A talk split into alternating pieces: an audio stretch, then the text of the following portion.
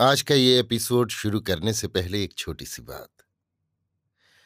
क्या आप भी अपना पॉडकास्ट बनाने की सोच रहे हैं? तो एंकर ट्राई कीजिए। ये पॉडकास्ट बनाने का सबसे आसान तरीका है। नंबर एक, ये फ्री है। नंबर दो, इसमें कई सारे ऐसे टूल्स हैं जो आपको अपने फ़ोन और कंप्यूटर पर रिकॉर्ड और एडिट करने की फैसिलिटी देते हैं। नंबर तीन आप अपने पॉडकास्ट को डिस्ट्रीब्यूट भी कर सकते हैं, जिससे इसे स्पॉटिफाई और दूसरे प्लेटफॉर्म पर सुना जा सके। तो डाउनलोड कीजिए फ्री एंकर ऐप या विज़िट कीजिए एंकर डॉट एफ़ पर अपना पॉडकास्ट स्टार्ट करने के लिए। ये तो थी एक छोटी सी जानकारी, और अब शुरू करते हैं एपिसोड का सिलसिला। तो आज के एपिसोड में लीजिए सुनिए आचार्य चतुर्सेन शास्त्री के लिखे उपन्यास, वयम रक्षा महा का एक सौ बारहवां भाग, अभिसार, मेरी यानी समीर गोस्वामी की आवाज़ में। विधुमुखी सुलोचना दानव नंदिनी प्रमिला, प्रियतम के जाते ही कटे वृक्ष की भांति पृथ्वी पर गिर गई। किंकरी दासियों ने उसे प्रबोध दिया, पर वो विरह विदग्धा खंडिता माननी बाला नागिन की भांति लंबी लंबी साँसें लेती हुई अश्रु बहाने लगी। उसका केश जाल अस्तव्यस्त हो गया। मणिमाल उसने उतार धरी। बांसुरी, वीणा, मृदंग, मुरज सब नीरव हो गए। कोकिल कंठी गायिकाएँ स्तब्ध हो गईं। स्वामी के विरह विदग्ध हृदय के हाहाकार को देख प्रमदवन की सभी प्रमदाएँ अधोमुखी हो रोने लगीं। रात हुई तो उसने वसंत सी सौरभ वाली सखी वासंती की ग्रीवा में भुज मृणाल डालकर गहरी गहरी उसांसे लेते हुए कहा, अरे सखी देख तो ये रात्रि काल भुजंगनी की भांति मुझे डसने आई है। अरे कह तो इस रीत रात में अरिंदम कहाँ है? वो तो अभी आऊँगा कहकर गए थे। अभी तक तो आए नहीं। ये विलंब तो अब सहा नहीं जाता। अरे, लंका तो शत्रु मानव ने घेर रखी है। उसने त्रिलोक जयी महातेज कुंभकर्ण को मार डाला है। सुना है, सागर तीर पर उस पुण्य पुरुष का शरीर निर्जीव पड़ा है। अरे, ये तो बड़ी भयानक बात है। सखी ने कहा, देवी, चिंता न करो। अरिंदम इंद्रजीत को पृथ्वी पर किसका भय है? वीरवर, सुरासुर वंद है, अभेद्य है रुद्रवरलब्ध सिद्ध पुरुष हैं। उनसे कौन युद्ध कर सकता है? जब तक महारथी समर जय करके नहीं आते हैं, तब तक हम दासियों को आप माला गूथने का आदेश दीजिए। अरिंदम के प्रमदवन में आते ही विजय माल वीरपति के कंठ में डाल देना। कौमुदी सरोवर सलिल में नवोढ़ा नायिका के समान अवगुंठनवती सी लग रही थी।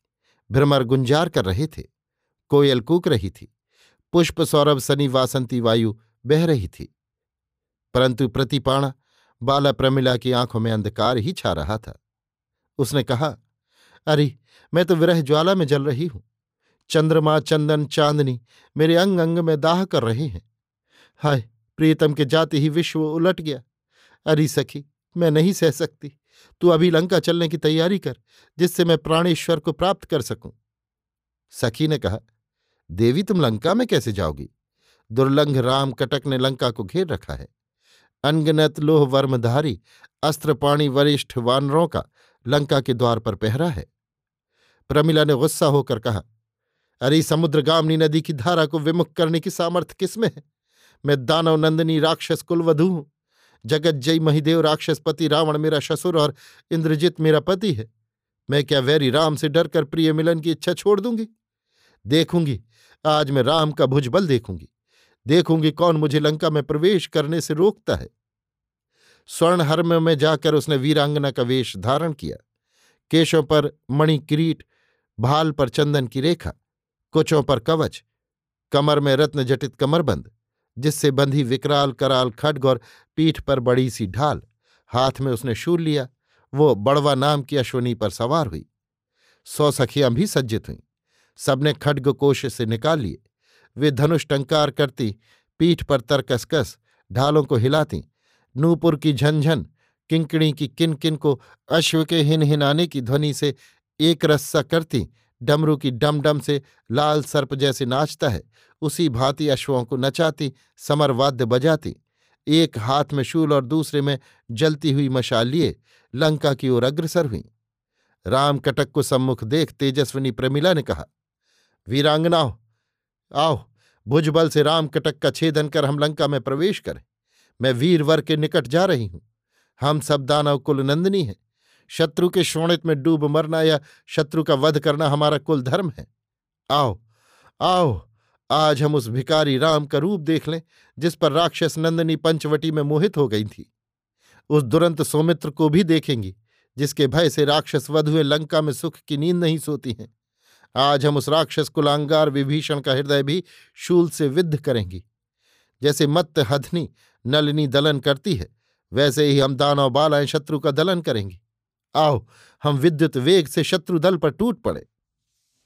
दानव नंदिनी सुलोचना प्रेमिला का ये अभिभाषण सुन, दानव बालाओं ने दर्प से हुंकार भरी। वे अपने अपने नग्न खड्ग हवा में ऊँचे उठा, समुद्र की भांति गरजती हुई आगे बढ़ चली। इस वामा दल की अग्रवाहिका मालिनी हाथ में शूल लिए आगे बढ़ी। उसके पीछे दावानल की भांति एक हाथ में शूल और दूसरे में मशाल लिए वामा दल। धनुषों को टंकारती, शस्त्रास्त्रों को ध्वनित करती वे चा पहुँची पश्चिम द्वार पर, जहाँ मारुति का जागृत पहरा था। मारुति ने दावनल के समान वामादल को आते देख ललकारा, तुम कौन हो और इस अंधनिशा में तुम्हारे यहाँ आने का क्या प्रयोजन है? शीघ्र कहो, यहाँ मारुति जग रहा है, जो राक्षसों का प्राण वैरी है। कहो कहो, तुमने ये कैसा वीरांगना का मायावेश धारण किया है? मैं मारुति हनुमान, बाहुबल से राक्षसों की माया का मर्दन करता हूँ। मारुति के वचन सुन मालिनी ने धनुष को टंकार दी और क्रुद्ध होकर कहा, अरे मूढ़, तुझ नगण्य के मुँह कौन लगे? हम सेवकों को नहीं मारते। इसी से तुझ अबोध को मैं छोड़ देती हूँ। तू जाकर अपने स्वामी से कह कि अरिंदम इंद्रजीत की साध्वी पत्नी दानवनंदिनी प्रमिला सुंदरी वामादल के साथ पति पद पूजने लंका में प्रविष्ट होती है, जिस योद्धा में सामर्थ्य रोके।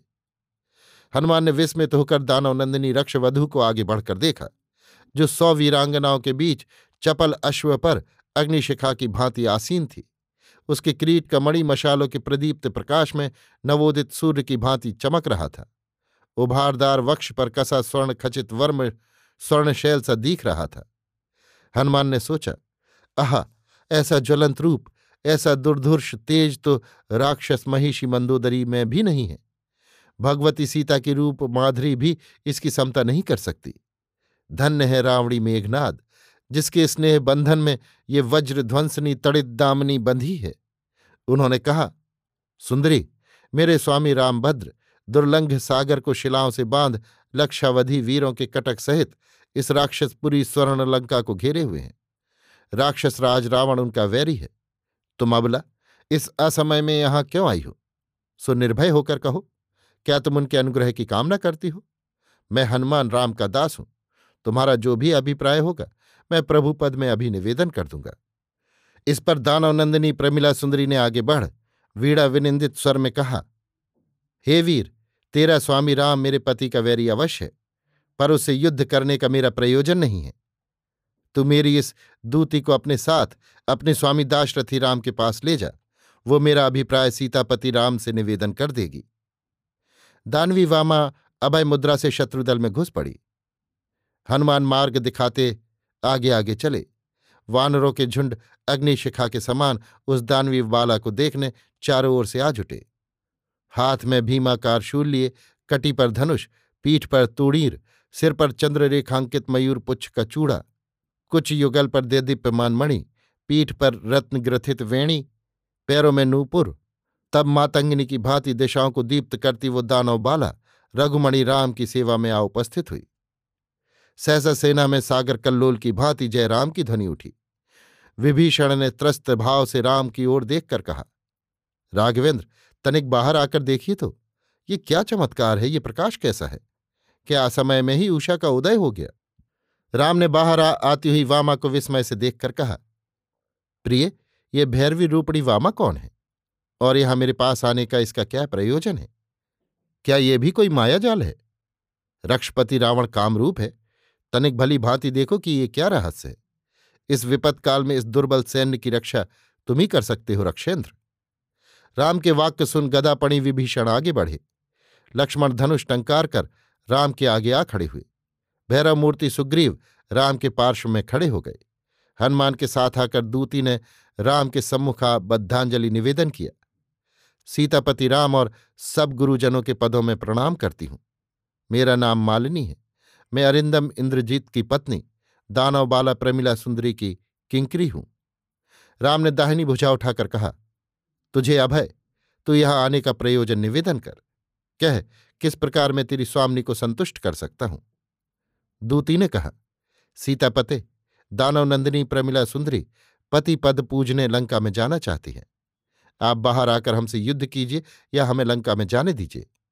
आपने अपने बाहुबल से अनेक राक्षसों का वध किया है। अब राक्षस कुल वधुए आपसे युद्ध करना चाहती हैं। राक्षस राज वधु का यही निवेदन है। हम सब एक सौ रमणीय हैं।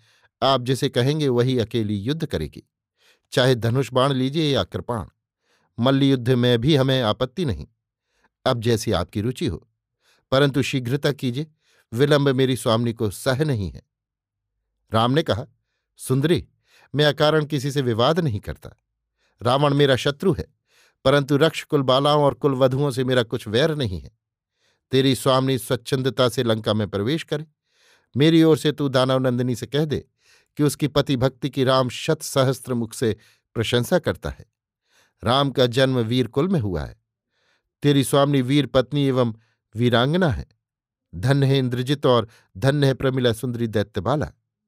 मैं धनहीन वनवासी राम तुझे तेरे उपयुक्त प्रसाद देने योग्य नहीं हूँ। केवल तुम सबको मैं आशीर्वाद देता हूँ। तुम प्रसन्न रहो। इतना कह श्री राम ने हनुमान से कहा, वीर मारुति, वामादल को शिष्टाचारपूर्वक संतुष्ट कर तुरंत लंका के द्वार पर छोड़ आओ। दूती सीतापति को प्रणाम कर चली गई। राम ने हँसते हुए विभीषण से कहा, पश्यामस्तावत्थे पुत्रवधू। विभीषण राम सुग्रीव ने बाहर देखा, किंकरियों की हुंकार घोड़ों की हिनहिनाहट तथा शस्त्रों की झंझनाहट के बीच रत्नजटित पताका वायु में उड़ाती हुई, रथों को दुल की चाल पर नचाती हुई, अश्वों के पैरों में घुंघरू छमछम बजाती हुई, वो वामा सैन्य राम की सैन्य के बीच इस प्रकार चली जा रही थी, जैसे दो पर्वतों के बीच पहाड़ी नदी दाव पैंच खाती हर हर करती बह रही हो। सबसे आगे मालिनी कृष्णवर्ण घोड़े पर हाथ में हेमदंड लिए। उसके पीछे वाद्यंकरी वीणा, मुरज, बांसुरी, मृदंग, मंदिरा बजाती हुई। उनके पीछे वीरांगनाओं से घिरी शूल, पाणी, दैत्यवाला, प्रमिला सुंदरी, क्रीट धारणी। दुर्जय वामादल अथाय रामकटक पर उपेक्षा की दृष्टि डालता, धनुष टंकार करता, हुंकार करता, खड्ग चमकाता, शूल हिलाता, तिरस्कार सूचक अट्टाहास करता वीरमद में मत चला जा रहा था। राम ने विभीषण से कहा, मित्र, ये तो अत्यंत अद्भुत है। ऐसा तो कहीं न देखा न सुना। कौन है ये वामा विभूषणा वीरबाला इसका तेज दर्प अतुलनीय है।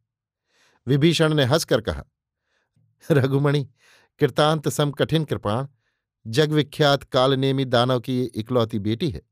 ये महाशक्ति अंश से जन्मी है। विक्रम से इस दानवी को पराजय करना अशक्य है। देवपति इंद्र को अपने अमित विक्रम से बांधने वाला इंद्रदमन मेघनाद इसके पद तल में निवास करता है। इस सुंदरी ने उस महाकाल मत्त गजेंद्र को अपनी स्नेह श्रृंखला में बाँध रखा है। ये वीरांगना प्रमिला अपने प्रेमालाप में उस कालाग्नि समरावणी को भुलाए रखती है। इसी से देवलोक में देव, नागलोक में नाग और नरलोक में नर सुख की नींद सो पाते हैं। सत्य है मित्र, अवश्य ऐसा ही है। दो बार उस दुरंत रावणी ने मुझे पराभव दिया है।